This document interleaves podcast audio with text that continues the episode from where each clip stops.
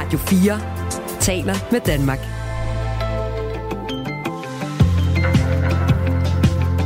Velkommen til Radio 4 morgen. Dansk Folkeparti vil gerne invitere alle udenrigsordfører til Taiwan. Turen skal markere, at der fortsat er dansk parlamentarisk støtte til Taiwan, lyder det fra Dansk Folkeparti. Invitationen den kommer i kølvandet på, at udenrigsminister Lars Løkke Rasmussen i sidste uge rejste til Beijing for at styrke Danmarks strategiske partnerskab med Kina, som det hed. Og turen den er blevet stærkt kritiseret af oppositionen sidenhen. Vi taler med Anders Vistisen, der er udenrigsordfører i Dansk Folkeparti, øh, Folkeparti og medlem af Europaparlamentet om forslaget lige om et øjeblik. Altså det her forslag med at rejse til Taiwan for at vise sin støtte. Vi øh, markerer også, at øh, Ukraines præsident Zelensky er i øh, Danmark. Besøget markerer nemlig, at Danmark har i sinde at sende 19 F-16 fly til Ukraine. Men hvad betyder det for Danmarks sikkerhed, når vi vælger at gøre det? Det spørger jeg Michael Åstrup Jensen om. Han er formand for det udenrigspolitiske nævn, og han er med, når klokken er cirka 20 minutter over 8. Og klokken kvart i ni, det skal vi altså også gøre reklame for, der skal du lave et interessant interview, Christina, som jeg glæder mig til at høre, fordi Stine Rix har løbet 500 km på 72 timer, og hun er altså ultraløber, øh, Stine Rix, og det her det er altså en verdensrekord. Det er kvart i ni, vi taler med Stine Rix. Måske er hun også ultra-træt. Det finder vi ud af.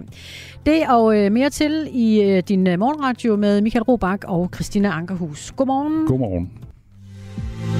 Du lytter til Radio 4 morgen. Samtlige udenrigsordfører i Folketinget bør tage på en rejse til Taiwan, sådan lyder et forslag fra Dansk Folkeparti. Invitationen kommer i kølvandet på, at udenrigsminister Lars Løkke Rasmussen i sidste uge rejste til Beijing for at styrke Danmarks strategiske partnerskab med Kina, som det hed. Turen, den er, altså Lars Lykkes tur, er blevet stærkt kritiseret af oppositionen. Og derfor så skal en tur til Taiwan, ifølge Dansk Folkeparti, markere, at der fortsat er dansk parlamentarisk støtte til Taiwan. Anders Vistisen er udenrigsordfører i Dansk Folkeparti og medlem af Europaparlamentet. Godmorgen. Godmorgen. Hvorfor er det, I vil arrangere den her tur til uh, Taiwan?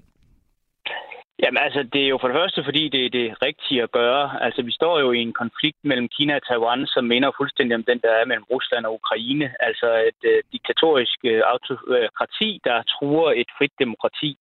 Og i sådan en konflikt, der tror jeg, det er utrolig væsentligt, at man tager øh, stilling ud for de værdier, man har. Og der er vi bare meget tættere på taiwaneserne, end vi er på, på Kina. Og så bliver det jo aktualiseret af, at regeringen har valgt det her helt håbløse synspunkt, hvor man øh, bryder med øh, EU's linje, bryder med USA's linje, og stadigvæk vil have meget, meget tætte øh, relationer til det kommunistiske diktatur i Kina, frem for at, øh, at stå på den rigtige side af historien. Og derfor så synes jeg, det er et vigtigt signal at sende fra dansk side, at øh, det er ikke bestemt ikke noget, alle danske partier og politikere synes er en god idé. Taiwan, øh, ja, nu kommer der lige lidt øh, leksikalt stof her. Hæng på, Anders. Øh, Taiwan er en ø ud fra Kina, der blev etableret som republik i 1949, da tabende nationalistiske styrker under den kommunistiske revolution på fastlandet etablerede sig på øen. Regeringen i Beijing insisterer på, at øen er en del af Folkerepublikken Kina, og republikken er derfor diplomatisk isoleret, og Danmark har heller ikke diplomatiske forbindelser til Taiwan. Øh, men Taiwan har så i øvrigt en stor samhandel med omverdenen. Der bor cirka 23 millioner i Taiwan, og det er ikke første gang, at danske politikere åbner for en tur til Taiwan. Det er dog aldrig lykkedes sådan samlet at tage afsted, men Dansk Folkeparti vil nu skubbe på for at få etableret sådan en rejse her efter Lars Løkke Rasmussens tur til Kina i sidste uge. Anders Vistisen, er den her rejse et signal til folket øh, i Taiwan, til kineserne, eller er det bare sådan en indrigspolitisk handling, der skal vise jeres utilfredshed med regeringen?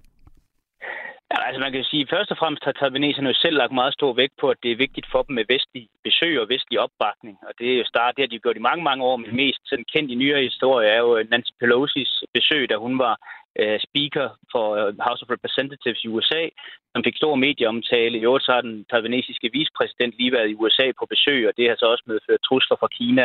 Så det er jo først og fremmest, fordi det er en udstrakt hånd til øh, Taiwan. Men det er også fordi, det er et vigtigt signal til vores allierede. Altså når man kommer i Washington og snakker med både demokrater og republikanere, så forstår man ikke fra amerikansk side, hvorfor europæerne mener, at de skal give al den støtte til Ukraine, når europæerne er meget, meget vælsindede, når det kommer til støtten til Taiwan, der, der er meget vigtig i, i amerikansk politik. Så man kan sige, det er også fordi, at øh, med udenrigsministerens egne ord, hvis man virkelig vil hjælpe Ukraine, så er det bedste, man kan gøre at stå allieret med de andre vestlige kræfter, også om at øh, sikre øh, Taiwans uafhængighed mod, mod kinesisk aggression. Lars Lykke sagde selv, at han tog til Beijing for at styrke Danmarks strategiske partnerskab med Kina, og nu vil I så øh, tage til Taiwan, eller i hvert fald prøve at se, om I kan samle øh, udenrigs, de udenrigspolitiske ordfører til en tur til Taiwan. Og det vil jo så øh, højst sandsynligt forværre vores forhold til Kina. Er det en pris, du synes, der er værd at betale?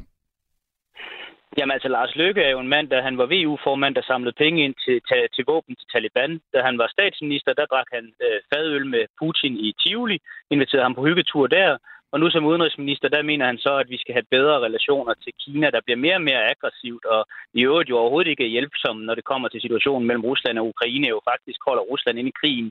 Så hvis man skal vurdere, hvem er der har den bedste track record i forhold til at se på, på det her udenrigspolitiske felt, så giver jeg ikke meget for udenrigsministerens pragmatiske idealisme. Det er mere pengepunkten, der dikterer, hvad Lars Lykke han gør i forhold til dansk erhvervsliv, og det tror jeg, det er utroligt kortsigtet i forhold til den konflikt, vi, vi har med Kina, som kun bliver værre med tiden. Nu er Lars Lykke her ikke øh, til at svare på din kritik, men, men, men vi har jo en større samhandel med Kina, end vi har med Taiwan. Altså, og som du selv lige nævner her til sidst, altså erhvervslivet kunne måske være interesseret i, at vi var på god fod med Kina. Er du, er du klar til at spolere det? Man kan sige, at vi har en alt for stor sammenhæng med Kina i forhold til sådan noget som kritisk infrastruktur. Altså det var lige før, at vi havde fået kinesisk overvågningsudstyr ind i vores øh, 5G-netværk. Det blev heldigvis for puret af amerikanerne, der satte foden ned.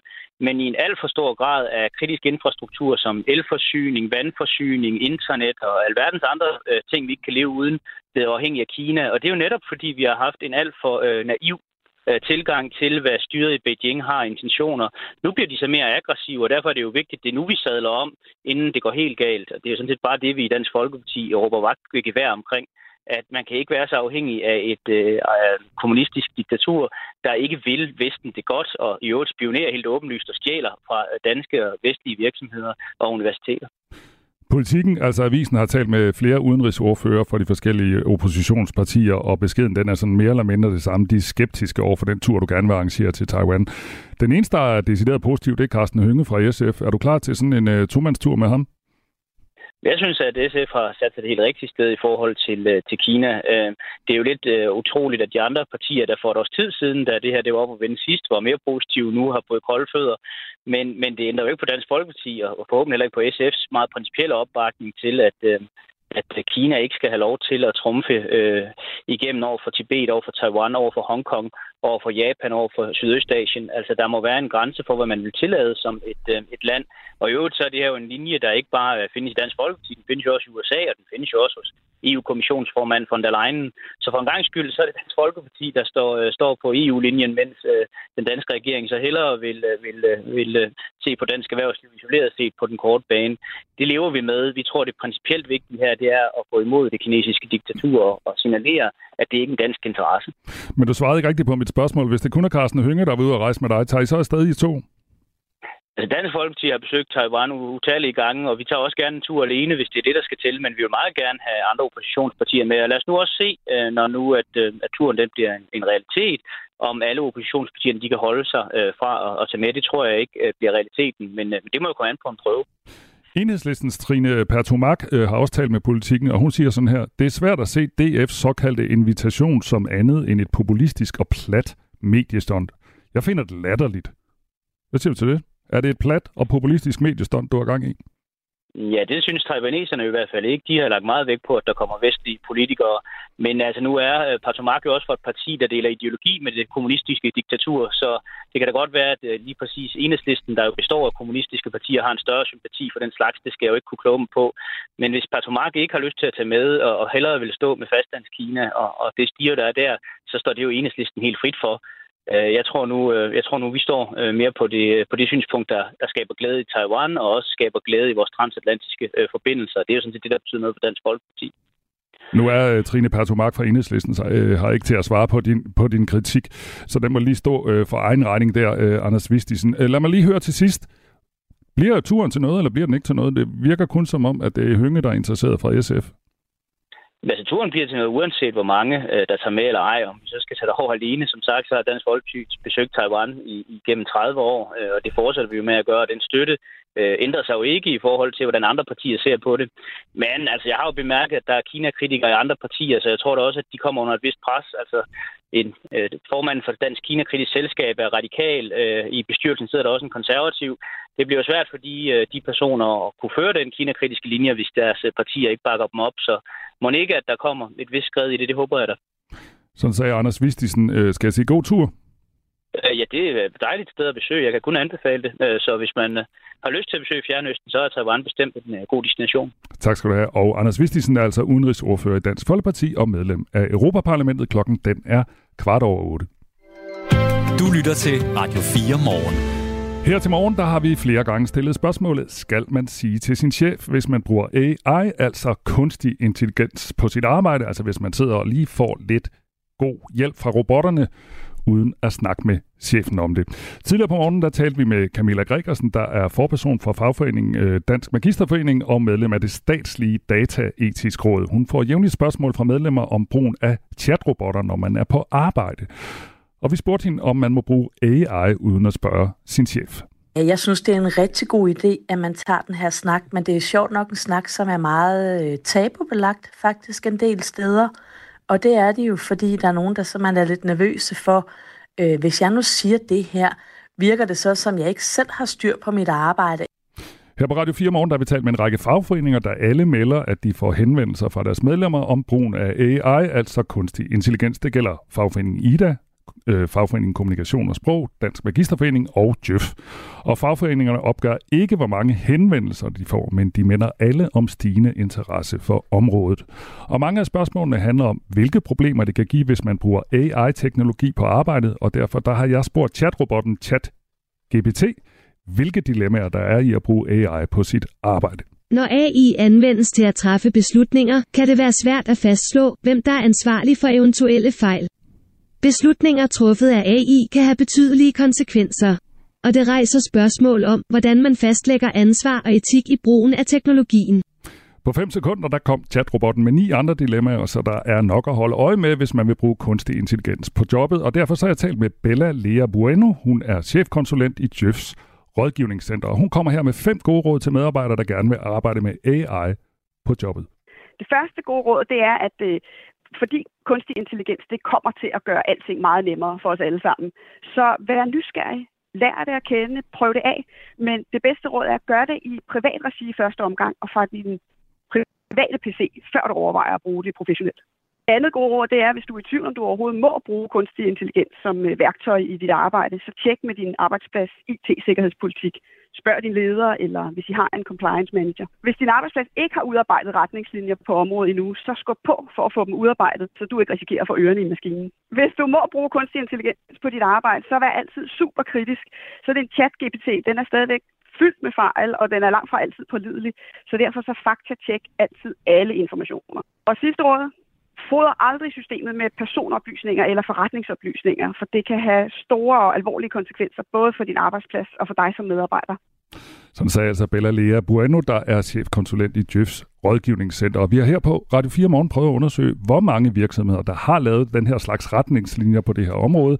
Og der findes ikke det samlede billede, men flere eksperter, vi har talt med, vurderer, at det er meget få, der har retningslinjer. Flere kommuner har dog lavet nogle regler, blandt andet København, Odense og Aarhus Kommuner har for nyligt lavet regler for de ansattes brug af chatrobotter. I Odense Kommunes retningslinjer hedder det blandt andet, man skal have en godkendelse fra sin nærmeste leder, hvis man vil bruge AI i sit arbejde, og man må ikke indtaste nogen former for personoplysninger om borgere eller kolleger i systemerne. Og man må for eksempel heller ikke bruge sin arbejdsmail til at logge ind med. Og hvad med her på Radio 4, Christina?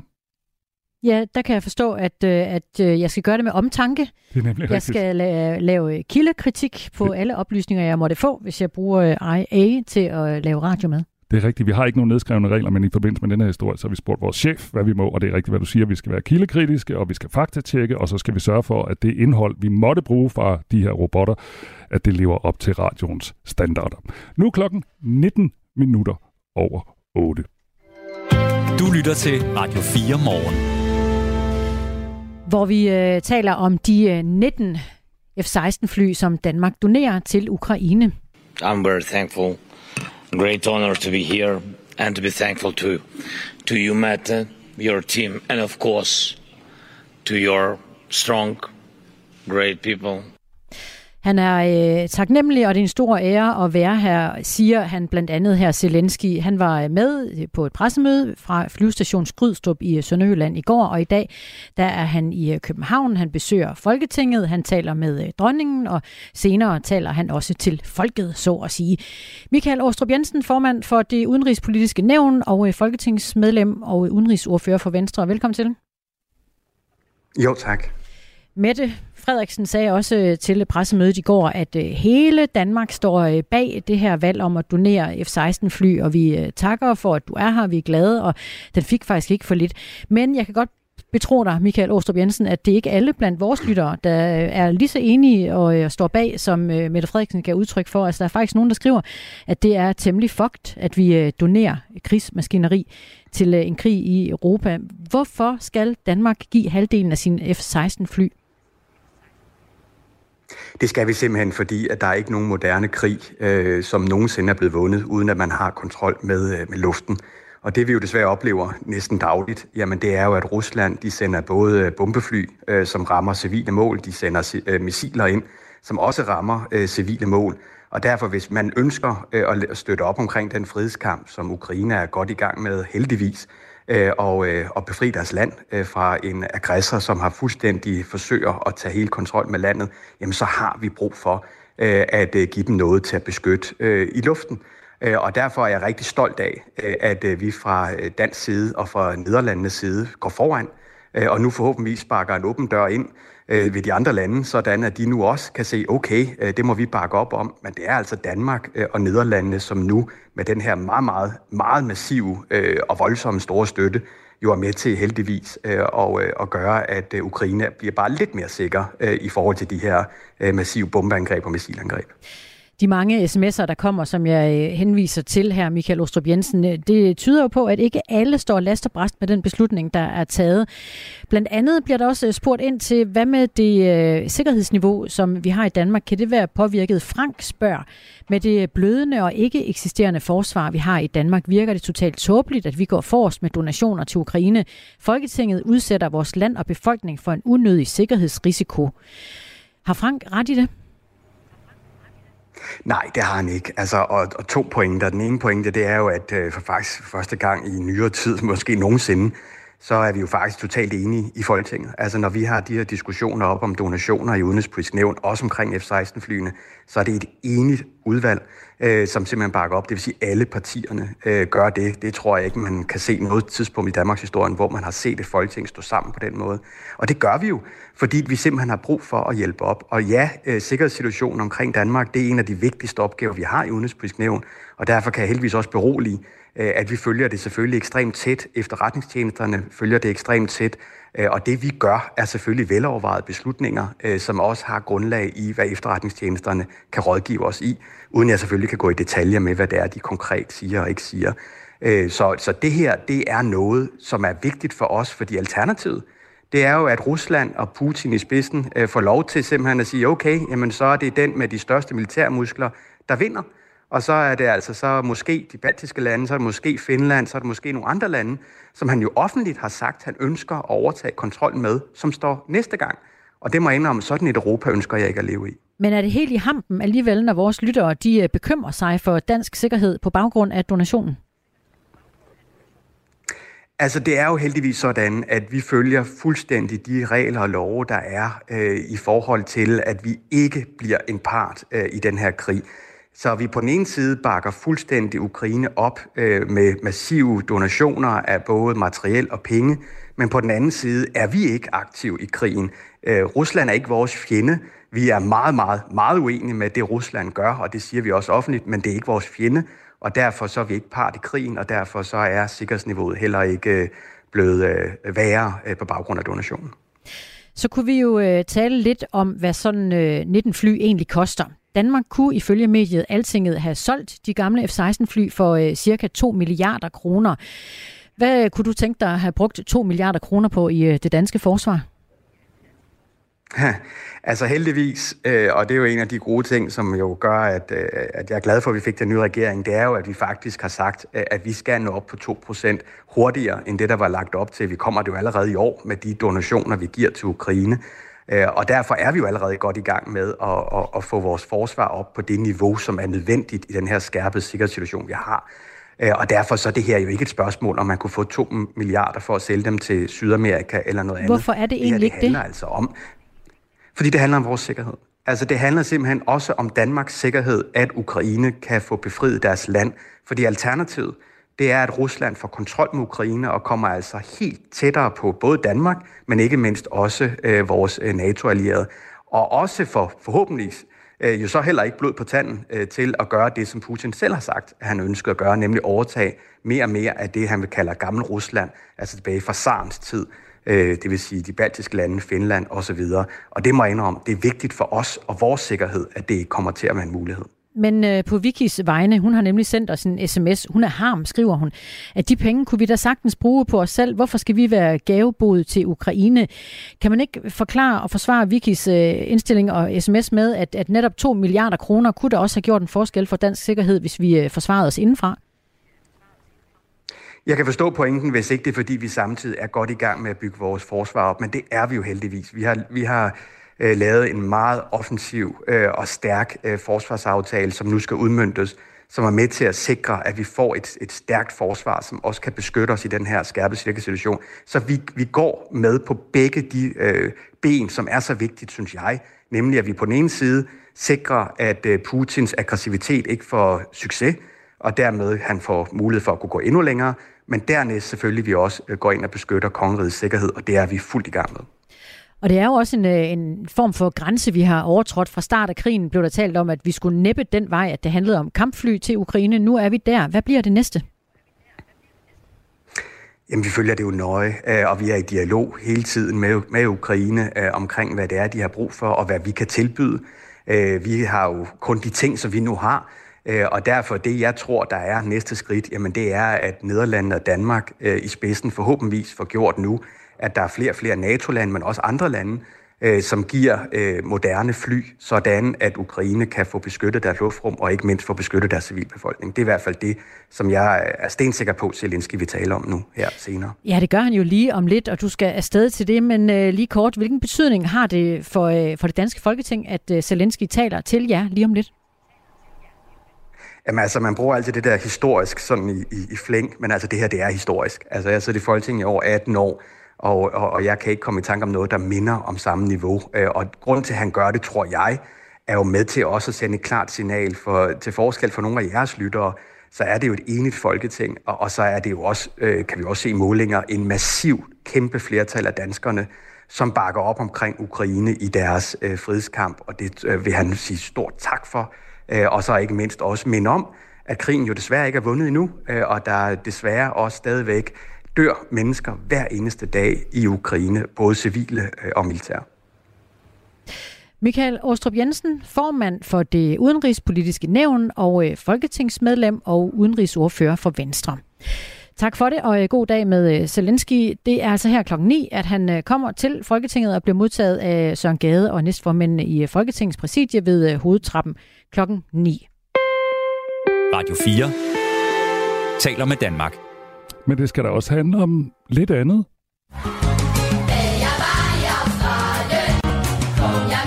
Skal vi i børnehave? Ikke helt. Kenguru. Kenguru. Og det her, det hedder jo apropos musik. Når man skal tale om kenguru, så finder man en god sang om kenguru. Og der findes Men, kun den. Det gør der nemlig. Og sommerens store kenguru-mysterium, det er endelig øh, endt lykkeligt, det skriver TV2 Øst. I 48 dage, der var Valapi, kenguruen Albi, på flugt. Og nu er den hjemme igen. Ja, og Peter Vidrock, øh, der har ejet den her, eller ejer den her kenguru, øh, bor i Engelstrup ved Tabernøje. Og han har blandt andet sagt, at jeg har været så super bange på kænguruens vegne, og også på andres vegne, for hvad nu, hvis han hopper ud foran en bil eller motorcykel? Så kan der ske grimme ting. Og han har været ude, som han selv siger, mere end en håndfuld gange, hvor nogen har set den her hvide albino kænguru, så den er sådan set til at få øje på.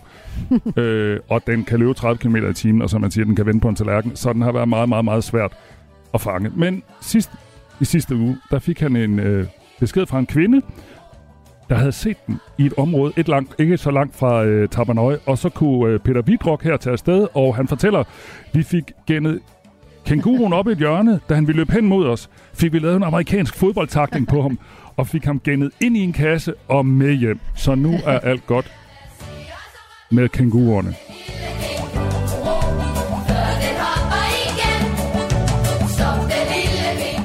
Altså, må vi så øh, håbe, de har styr på den, ikke? Jo, det håber vi. Mm. Jeg tror også, at han siger jo også, at de lige går folden igennem en gang til, så den ikke kan øh, forsvinde væk igen. så fik plan. Vi, ja, så fik vi også en, en lille hyggelig kænguru-nyhed. Nu er klokken halv ni. Nu er der nyheder på Radio 4.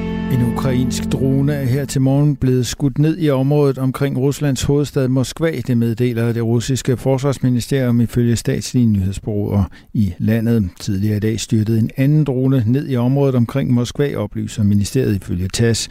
Der er ikke meldinger om tilskadekommende. I august sidste år godkendte danske myndigheder eksport af militært udstyr til Saudi-Arabien, til trods for at Udenrigsministeriet siden 2018 tydeligt har markeret, at der var indført et eksportstop for våben til Saudi-Arabien. Det skriver information på baggrund af en agtindsigt, som Avisen og Danwatch har fået fra Rigspolitiet. Tilladelsen blev givet til virksomheden Tenkate Advanced Armor, som ville sælge pansring af militære køretøjer til Saudi-Arabien. Det danske eksportstop blev givet på grund af drabet på journalisten Jamal Khashoggi og Saudi-Arabiens involvering i krigen i Yemen. Eksportstoppet blev ophævet i marts i år af udenrigsminister Lars Løkke Rasmussen, men allerede inden da havde Rigspolitiet altså givet tilladelse til, at der kunne eksporteres pansring. Rigspolitiet oplyser til Information og Danwatch, at tilladelsen blev givet på grund af en menneskelig fejl. Sagen har ikke været sendt i høring hos Udenrigsministeriet, hvilket ellers er praksis i den slags sager. Rigspolitiet er ved at undersøge, hvilke yderligere sagsskridt dette eventuelt skal medføre, og Rigspolitiet er i dialog med den konkrete ansøger om sagen, lyder det fra Rigspolitiet. Nordhavnstunnelen i København, der har været lukket i begge retninger her til morgen, er nu genåbnet. Det skriver Vejdirektoratet på det sociale medie X, der tidligere var kendt som Twitter. Lukningen af tunnelen skyldtes tekniske problemer, lød det tidligere. Tunnelen fører Nordhavnsvejen under kaserneområdet Nordbanen og Kystbanen samt Strandvejen frem til Strandvænget. Den er 730 meter lang og 20 meter bred og blev indvidet den 17. december 2017. USA's tidligere præsident Donald Trump siger, at han ikke vil deltage ved den første debat for de republikanske præsidentkandidater, der finder sted på onsdag. Hans begrundelse er, at amerikanerne kender ham godt, og at der derfor ikke er behov for et offentligt opgør mod hans republikanske rivaler. I et opslag på Trumps eget sociale medie Truth Social lovpriser han sin egen præsidentperiode og hvad han selv beskriver som sin popularitet blandt amerikanerne. Den kanadiske regering indsætter soldater i provinsen British Columbia for at hjælpe med at bekæmpe de skovbrænde, der har resulteret i ordre om at evakuere 35.000 mennesker. Det fortæller premierminister Justin Trudeau. I forvejen er der blevet erklæret undtagelsestilstand i provinsen, hvor alle unødvendige rejser er blevet forbudt. Det er sket for at frigøre overnatningssteder til evakuerede borgere og de brandmænd, der kæmper mod skovbrændene. Den amerikanske regering har i sinde at opfordre alle til at få et boosterstik mod coronavirus for at forhindre en ny bølge af infektioner. Det fortæller en repræsentant for det Hvide Hus ifølge Reuters. Vi kommer til at opfordre alle amerikanere til at få boosterstik oven i vacciner mod influenza og RS-virus, lyder det. Bernardo Arevalo har vundet anden runde af præsidentvalget i Guatemala. Det viser valgets officielle resultat. I anden runde af præsidentvalget var han op imod den tidligere første dame, Sandra Torres. Arevalo overraskede mange, da han trodsede meningsmålingerne og blev nummer to i valgets første runde i juni. Først på dagen stedvis skyet eller tåget, men ellers kommer der nogen eller en del sol og enkelte lokale byer. Temperaturer op mellem 18 og 23 grader. I nat mulighed for stedvis tåge og temperaturer mellem 12 og 17 grader. Hele perioden svag til jævn vind fra vest og sydvest. Du lytter til Radio 4 morgen. Husk, du kan skrive en sms til os på 1424. Når Vesten bliver ved med at levere våben til Ukraine, så bliver krigen værre, og befolkningen kommer til at lide, und, øh, lide endnu mere. Sådan lød det sidste sommer fra to af Vladimir Putins talsmænd. Og siden da, der har Ukraine modtaget mange flere våben, og nu får de også F-16-fly fra Danmark. Men er valget her, altså det med at sende fly, det sidste skridt over den røde linje, som øh, Rusland har sat for, hvornår vores hjælp til Ukraine er uacceptabel. Emil Rotbøl er Ruslands korrespondent for Berlingske og ved noget om det her. Godmorgen. Godmorgen. Øh, Danmark og Holland donerer nu en øh, masse F-16-fly. Hvordan ser Rusland øh, på den her donation? Jamen, det er meget øh, spøjst at følge med i de russiske medier øh, og sådan russiske blogger og sådan, hvad de, hvad de, hvordan de reagerer på det her. Fordi at det er sådan en blanding af, Øh, altså, de, de, det er sådan en blanding af skadefryd over det af gamle fly, og så hæfter de sig ved sådan alle de her øh, små øh, sådan, uoverensstemmelser eller unøjagtigheder, der, der må dukke op, sådan, som med hvornår får de flyene, og øh, hvor mange er det, osv. Øh, så det er sådan, øh, de prøver at lade som om, at det ikke gør den store forskel øh, for, øh, for krigen, at, at Ukraine nu får de her fly. Er der kommet noget fra officielt hold? Jeg har ikke set nogen officielle reaktioner. Vi så i forvejen, at Sergej Lavrov, øh, udenrigsministeren, han sagde, at man vil betragte sådan nogle F-16-fly øh, som en øh, atomartrussel, fordi de jo, hvad skal man sige, teknisk set øh, kan blive i stand til at bære atomvåben.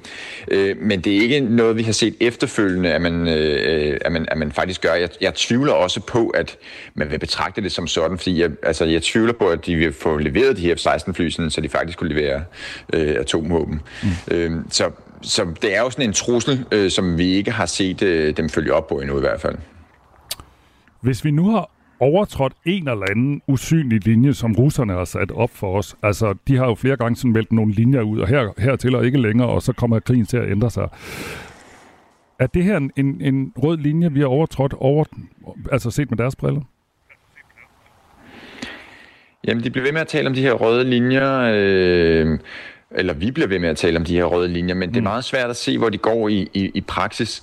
Øh, jeg tror ikke, at, at det, at der bliver leveret nogle F-16-fly til Ukraine, skulle være en eller anden rød linje. Øh, jeg tror, øh, altså den her diskussion om røde linjer, den handler ikke så meget om, hvilke våbensystemer vi leverer til Ukraine. Den handler nok mere om, hvor troet føler Rusland sig på sin egen øh, overlevelse. Øh, og der er det jo, der, der, der afhænger det sådan øh, mere af, hvor er det angrebene øh, kommer hen, øh, hvordan, hvordan går det i krigen.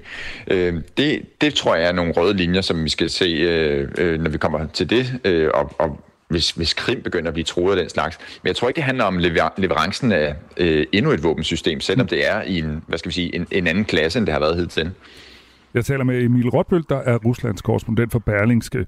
Vi har fået en del sms'er her til morgen, Emil, som sådan, hvis jeg lige skal samle det lidt, alle sammen handler om en eller anden bekymring for, kunne russerne nu finde på at se sig onde på Danmark på grund af det her. Hvad, hvad, hvad tænker du om det?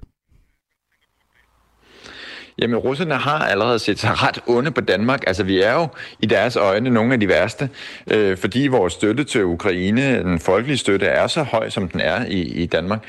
Øh, og, øh, og vi har jo ligesom gjort alt, hvad vi kunne. Vi er virkelig nogle af dem, som har leveret øh, meget til Ukraine i forhold til vores størrelse.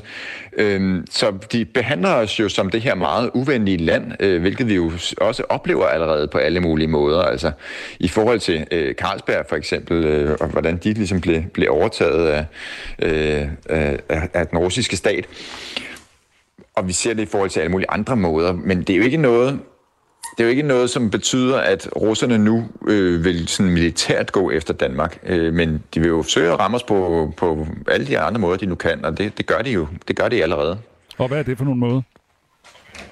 Jamen, altså, det er øh, øh, for eksempel i, i forhold til vores øh, virksomheder, det er diplomatisk, det er alle mulige benspænd, øh, hvad, man, hvad man nu kan, kan lave for at, ligesom at gøre hvad skal man sige, samarbejdet besværligt. De har ligesom opgivet os øh, i forhold til det politiske spor.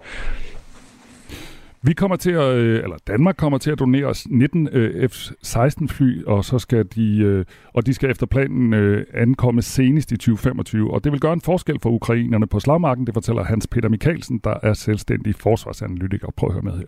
Det gør selvfølgelig en forskel for os, fordi at det ukrainske flyvåben stille og roligt bliver slidt ned og de kan ikke rigtig lave den støtte til øh, styrkerne på landjorden, som øh, Ukraine gerne vil, og de kan heller ikke øh, bruge dem til øh, altså deres nuværende fly til, til luftforsvar. Så begge dele vil det gøre en øh, forskel. Nu er det så Danmark og Holland, der er de første lande, som vælger at donere de her kampfly, øh, Emil Rotbøl. Altså hvis der kommer flere lande på, tror du så også, at øh, Rusland tager det sådan forholdsvis roligt? Jamen altså indtil videre, der har de i hvert fald valgt den her tilgang at sige, at det er jo alle sammen sådan nogle gamle fly, de skulle have været, øh, de skulle have været dekommissioneret, altså de skulle ligesom have været sat ud af brug øh, lige om lidt.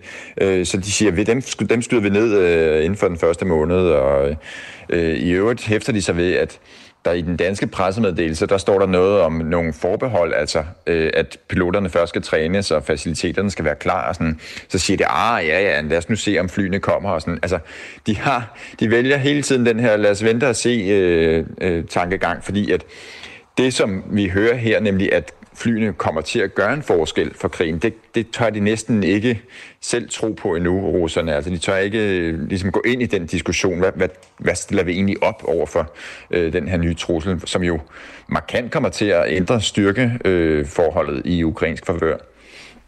Sådan sagde Emil Rotbøl, som altså er Berlingske Ruslands korrespondent. Tak fordi du var med her. Ja, så tak.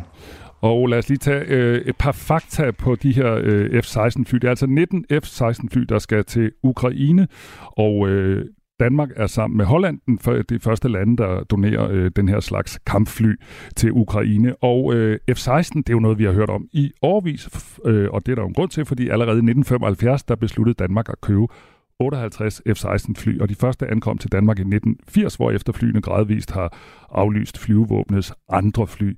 Og i dag der råder øh, Danmark over 43 kampfly, hvor er omkring 30 stadigvæk, i hvert fald sidste efterår, var en del af tjenesten. Og øh, flyene de er bevæbnet med 20 mm maskinkanoner og har derudover sådan nogle stationer, hvorpå man kan putte bomber, raketter og missiler. De øh, danske F-16-fly har været øh, indsat flere gange i internationale operationer, blandt andet på Balkan, i Afghanistan, Syrien og Irak. Og nu øh, nævnte du jo rigtig nok lige før, øh, Michael, at øh, flere skriver omkring, om det nu kan have en påvirkning af den øh, danske sikkerhedsmæssige situation. Men der er altså også sms'er, der går i den anden retning. For eksempel øh, bliver der skrevet, hvor er det beskæmmende, at danskere rundt om i landet bliver stødt af den beslutning omkring F-16-flyene. Det er jo indlysende, at dansk forsvar vil være svækket, når vi donerer en stor del af vores flyvevåben. For ganske år siden øh, kostede, når så bliver man lige, øh, blander man mink ind i, det kostede 19 milliarder kroner. Men øh, i hvert fald så er øh, essensen af den her sms, at, øh, at det er klart, det kommer til at gå ud over os, men det er det, der skal til. Så står der nemlig her, tag kaffen til munden, danskere. Benene op, læs jeres avis og stik pipen ind.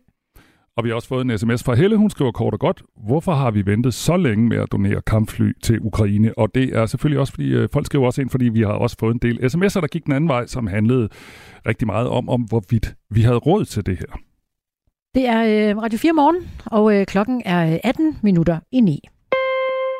Radio 4 taler med Danmark. Vi skal en tur til Mallorca. Vil du med? Meget gerne. Ja, men du kan ikke komme ud og bade, Michael. For øh, kommer du ned til de øh, allermest populære strande på øh, Mallorca, så vil du øh, måske støde på øh, skilte, sådan advarselsskilte om, at du ikke bør gå i vandet. Jeg har lige taget en kopi af tre af skiltene. På det ene, der står der Beware of Dangerous Jellyfish. Og så er der et, øh, et billede af en mand, der ligger i vandet, og så er der nogle meget ubehagelige øh, sådan nogle vandmænd, brandmænd, der ligger under ham i vandet. På et andet skilt, der står der Attention. Når du går den her vej, så vil der være 2 timer og 53 minutter for at nå frem til stranden. På et tredje eksempel af skilte, så er der en øh, mand, der svømmer, og så et stort rødt øh, kryds henover. Beach closed. Men hvis man øh, kigger sådan lidt nærmere på de her advarselsskilte rundt omkring på Mallorca, så er der med småt skrevet nede for neden på øh, spansk, at stranden er åben. Vi ønsker bare ikke fremmede på vores strande. Det er en øh, aktionsgruppe på Mallorca, der sætter de her skilte op, fordi de mener, at øh, myndighederne tidligere har lovet dem, at de ville prøve at begrænse omfanget af turister på øh, strandene på Mallorca. De synes simpelthen, der er for mange turister, og, øh, og det kan man jo godt mene, for øh, der er nemlig et stigende antal. Nu skal jeg se, om jeg havde faktisk et tal på et tidspunkt. Nå, men det drejer sig altså om mange hundredtusinde, der valgfarter til, til øen hver sommer. Og, øh, og det har ikke været anderledes den her sommer. Alene i juli, her er tallet, nu skal du høre, det er faktisk 4, 4 millioner 378.000 passagerer, der er igennem lufthavnen i Palma i løbet af juli. Nå, så, så derfor så går de altså rundt og sætter de her skilte op, så når man øh, ved, hvad der står, så kan man godt bruge stranden, hvis man kan spansk. Hvis man ikke fatter et ord spansk, ja, så vil man tro, at stranden er lukket, og så bliver man væk. Så det var bare lige øh, en oplysning til turister på Mallorca. Og vores lyttere på Mallorca den her morgen. Ja, præcis. Nå, det var det, var det øh, nyt fra Mallorca. Radio 4 taler med Danmark. Prins Christian holder fødselsdag, han bliver 18, og her er to 18-årige fra hver kommune inviteret med. Mange kommuner har endnu ikke meldt ud, hvordan de har tænkt sig at vælge de her to heldige unge, der skal til bal på slottet. Men på Albertslund Kommunes hjemmeside, der står der, vil du med til bal på slottet? Og det er der måske nogen, der vil. For hvis du vil det og er fra Albertslund Kommune, så skal du sende en motiveret ansøgning, hvor en jury vurderer, om du skal præsentere kommunen. Janus Enemark Nissen er kommunikationsansvarlig hos Albertslund Kommune. Godmorgen. Godmorgen. Der er sådan flere forskellige måder, øh, kommunerne vælger de her to heldige unge mennesker, der skal til bal på slottet. Hvorfor er det en øh, jury, eller hvorfor har I valgt den her idé med, at det er en jury, der skal afgøre det? Jamen altså, hvad hedder det? Øh, kongehuset inviterer ligesom til, til folkefest for at fejre øh, prins Christian, og den præmis hopper vi ligesom med på, hvor de gerne vil mangfoldige gøre, hvad kan man kalde det, deltagerne. Øh, og så synes vi, at det var oplagt, at alle, der var over 18 den 15. oktober, og i hvert fald under 19 på det tidspunkt, har mulighed at bo i Alberslund, har mulighed for at sætte ord på, hvorfor de gerne vil med til fest, øh, og hvorfor de mener at repræsentere Alberslund fint i sådan en sammenhæng. Øh, det har alle ligesom mulighed for, og så har vi en lille jury øh, med borgmesteren og kommunaldirektøren, og så en af mine kollegaer, øh, der sidder med sociale medier øh, og er kvinde, der hedder Amalie, som øh, er med i juryen i forhold til det her.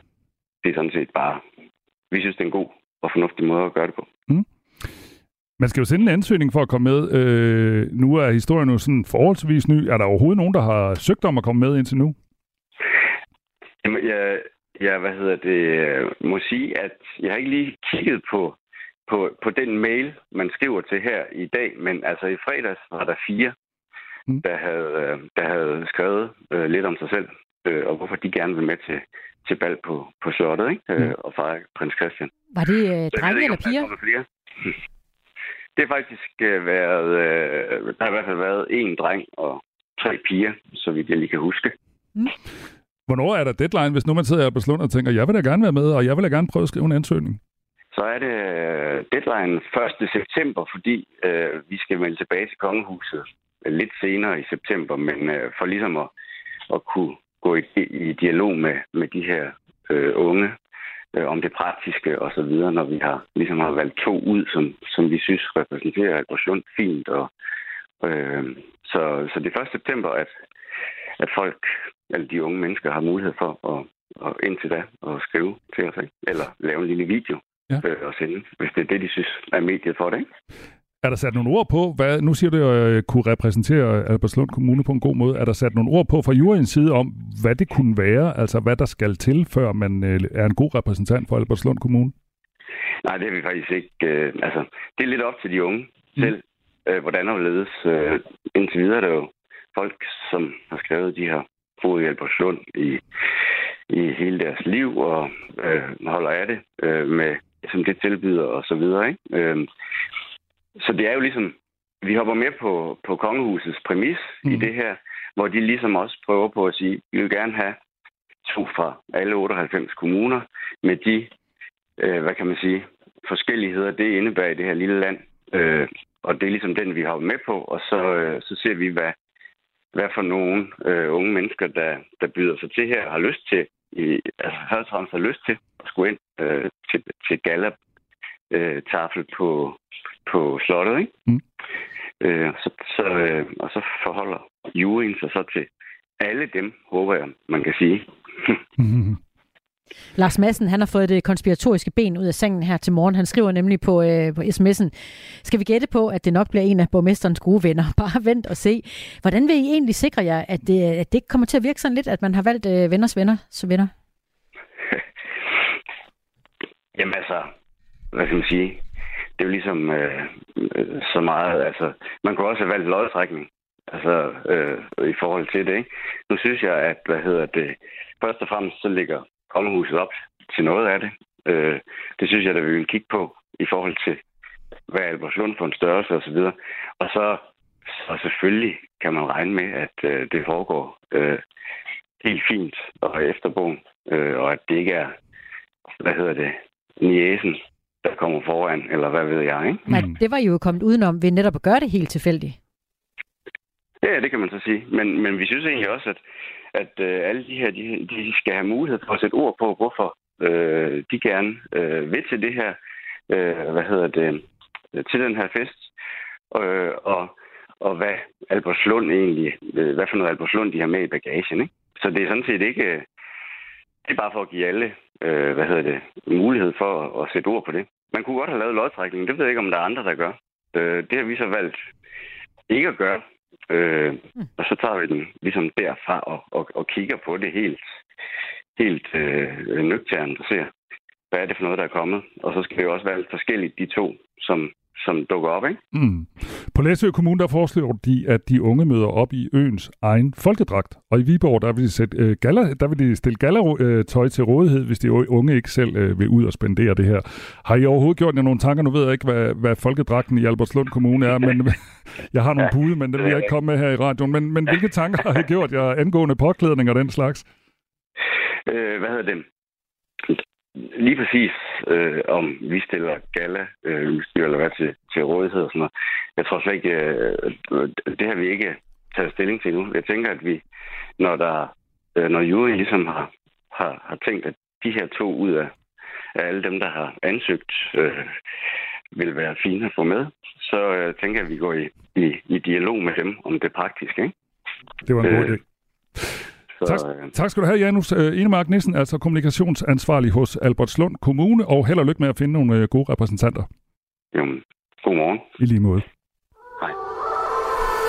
Du skal lytte til Overskud, fordi du bliver klogere på din egen økonomi. Vært Sofie Østegård hjælper dig med at få mest muligt ud af dine penge. Jeg tror nærmest ikke, det har været vigtigere at gå op i sin økonomi, end det er lige nu. Derfor får du de bedste råd fra vidne gæster og eksperter i Overskud på Radio 4. Selv den mindste økonomi, der kan man altså finde en lille bitte smule at rykke rundt på. Lyt til Overskud i morgen kl. 13.05. Mine tre bedste råd, det er gør det, gør noget og gør det nu. Det her, det har jeg altså glædet mig til uh, hele morgen igennem. Stine Rix, velkommen til.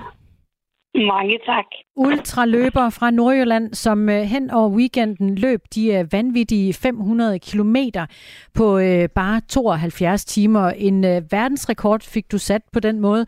Hvordan har du det lige nu?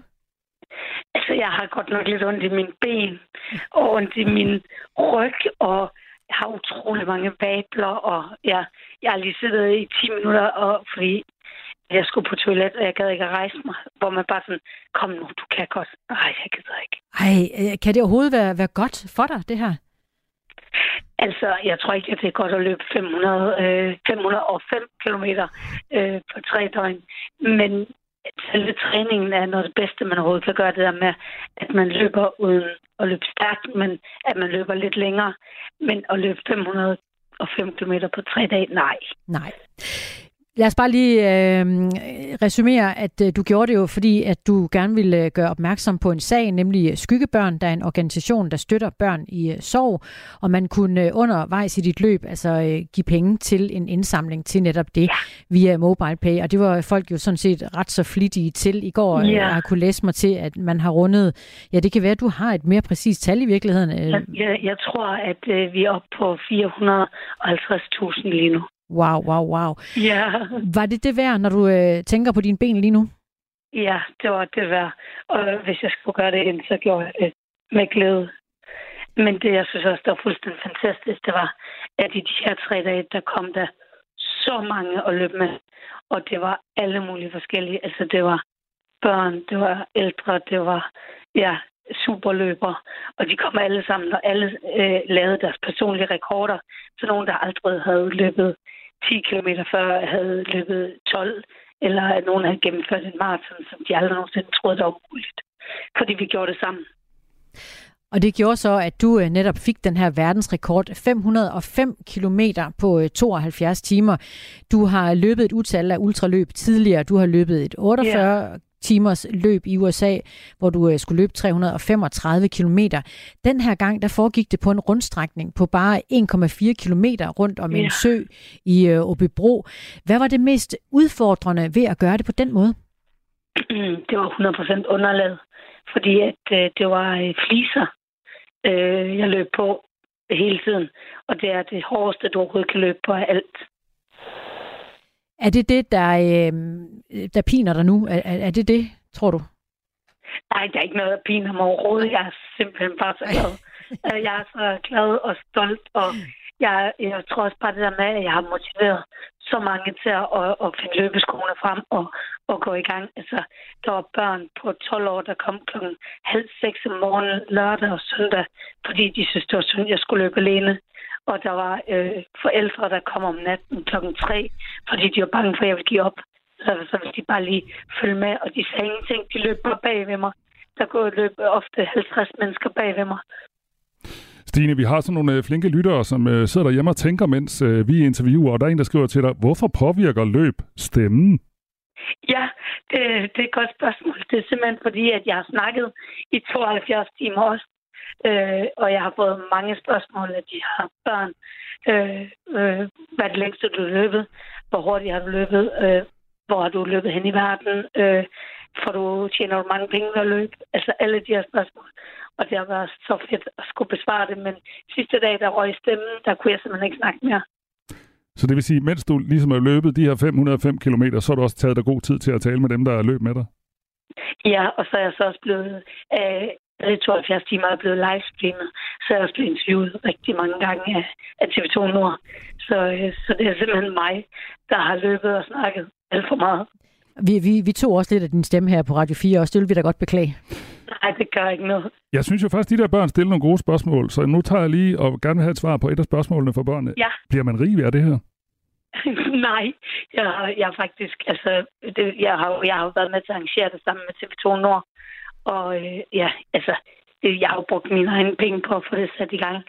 Så øh, nej, det kan du i hvert fald ikke. så jeg synes, det børnene, det er ikke øh, ultraløb, I skal vælge, hvis I vil tjene penge. Tidligere i morges, der sad Michael og jeg og talte lidt om dit løb her, at det må have været så, så vanvittigt. Og så siger Michael, sov hun egentlig på et tidspunkt? Gjorde du det? Altså i alt øh, på de 72 timer har jeg holdt fire timers pause, øh, hvor at jeg har sovet i alt i halvanden time. Og så, øh, da du løb i mål i går formiddags, hvad, hvad gjorde du så? Hvad er ligesom det første, man tænker, wow, jeg har løbet 505 km på 72 timer, nu ja. vil jeg sandelig gerne. Hvad? Ja, og folk de stod med champagne, og folk var kommet for at få autografer og alt sådan noget. Noget lige øh, noget i en halv time, indtil at jeg blev øh, Shanghai til dopingkontrol. Og så skulle jeg så sidde inde i en time og vente på, at jeg kunne tisse. Wow, på den måde. Nå, ja. øh, som øh, ultraløber, så øh, stopper det hele vel ikke her. Hvad er det næste, du skal? Ej, det skal vi slet ikke snakke om lige nu. Jeg kan nærmest ikke engang gå.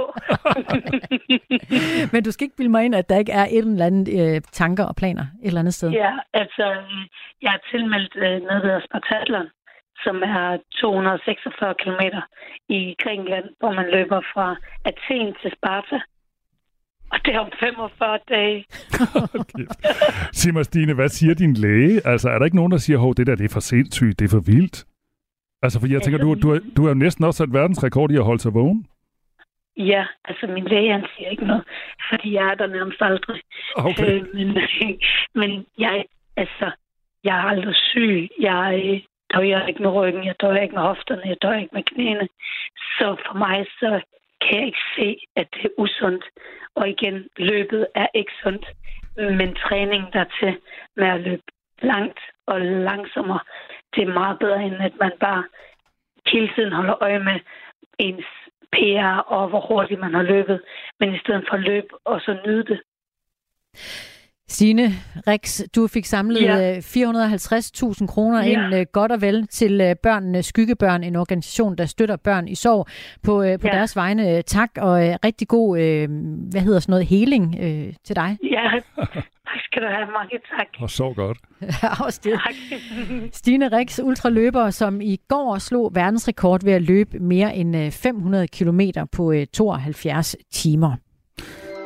Du lytter til Radio 4 morgen. Og jeg sidder og holder øje lidt med TV2 News-skærm, fordi vi venter jo alle sammen på uh, Zelensky, der skal komme ind på Christiansborg. Nu vender jeg lige ansigtet. Han er ikke kommet endnu? Nej, der er nogle biler, og der er øh, folk, der står og venter. Jeg holder øh, samtidig øje med Ritzau, og der står nemlig, at øh, de øh, 19 danske F-16 kampfly, som sendes til Ukraine, må kun bruges i Ukraine. Det er en betingelse, siger forsvarsminister Jakob Ellermann Jensen. Han siger, de våbendonationer, vi giver, det er under forudsætninger, og det er noget, som bruges til at drive fjenden ud af Ukraines territorium, og ikke længere end det. Det er betingelserne, siger han. Og når Zelensky kommer i dag, altså det er altså ved nitiden, det er om et halvt minut, han burde komme øh, ind til øh, Christiansborg, så skal han øh, mødes med politikere, og han skal spise frokost med dronningen, og klokken kvart over 12, der holder han en tale til danskerne foran den store trappe øh, ved Christiansborg. Og det her, det er selvfølgelig en historie, vi kommer til at følge på nyhederne hele dagen igennem, og må ikke også, Christina, vi har en lille smule om det i morgen, det kunne jeg forestille mig. Det forestiller jeg mig også. Lyt med dagen igennem her på Radio 4, lige nu i nyhederne hos Thomas Sand. Klokken er 9. Du har lyttet til en podcast fra Radio 4. Find flere episoder i vores app, eller der, hvor du lytter til podcast.